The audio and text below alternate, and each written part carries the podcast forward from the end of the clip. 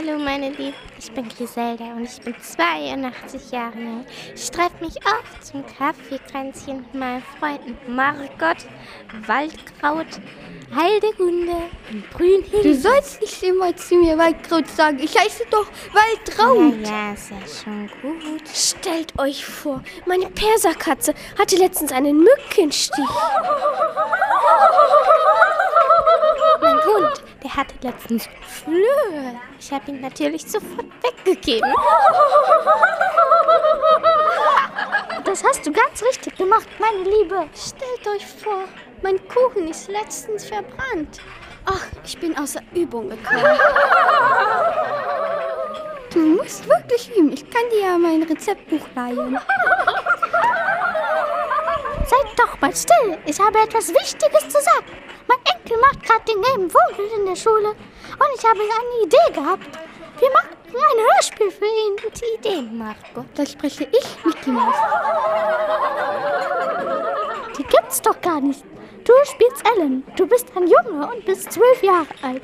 Und du bist Mrs. Liebmann, Griselda. Du bist eine Verwandte von Naomi. Und Naomi, das ist die Hauptperson. Sie ist aus Frankreich geflüchtet. Die spiele ich. Und du, Brünnhilde, du bist der Erzähler. Heidegunde, du bist krank. Du kannst nichts sagen. Na gut, meine Lieben, dann fange ich jetzt an.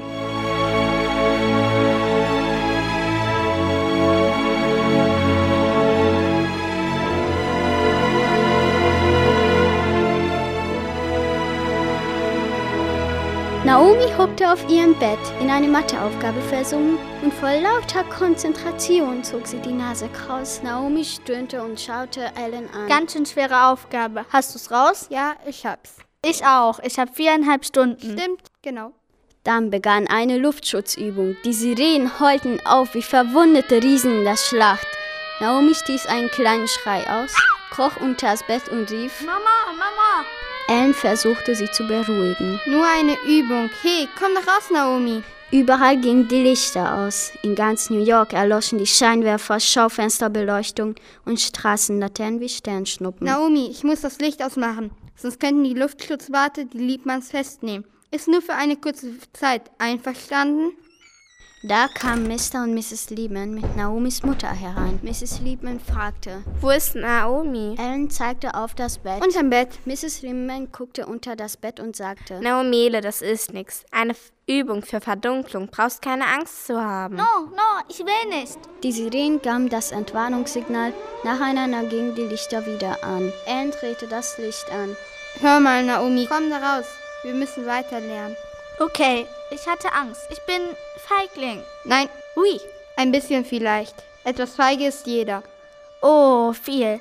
Ich viel. Mach dir nichts draus. Bei mir bist du sicher, das weißt du. Ah, oui. Du bist klug und mutig und nett.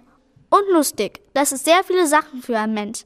Du bist, wie heißt es? Du bist super. Ach Unsinn. Doch, doch, doch. Super. Mach jetzt einen Punkt. Punkt? Was für ein Punkt? Das heißt Stopp. Hör auf. Ah, verrückte Sprache.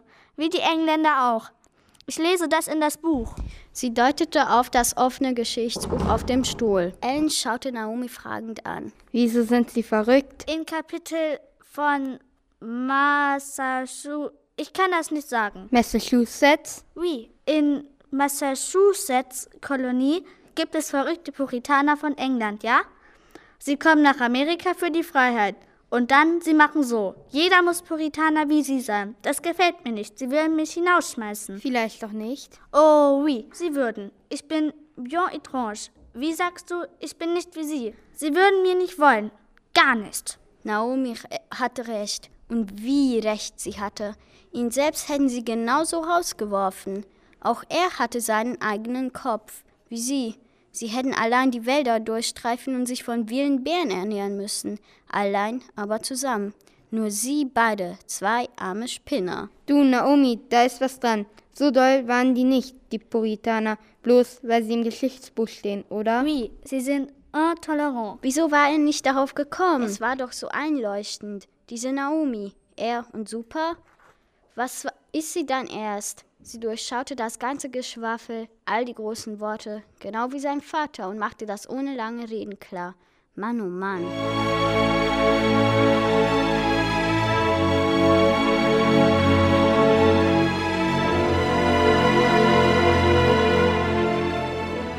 Gut, das war aber eine schöne Geschichte. Und wie geht's jetzt weiter? Ach, das kann ich erzählen. Also, der Alan, der. Ja, die besuchen sich noch oft und die treffen sich und sie haben sehr viel Spaß. Was? Stopp, stopp, stopp, stopp, stopp. Du sollst das nicht sagen, nicht jetzt. Das wäre doch zu lang. Die armen Kinderchen, die wissen noch gar nicht, wie es dann weitergeht. Da habe ich aber eine gute Idee.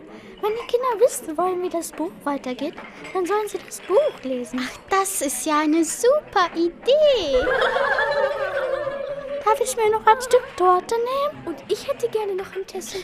Gibt es heute eigentlich keinen Kirsch? Und vielleicht noch ein Pralinchen dazu. Ach, Brunhilde, du bist aber auch ein Schleckermännchen.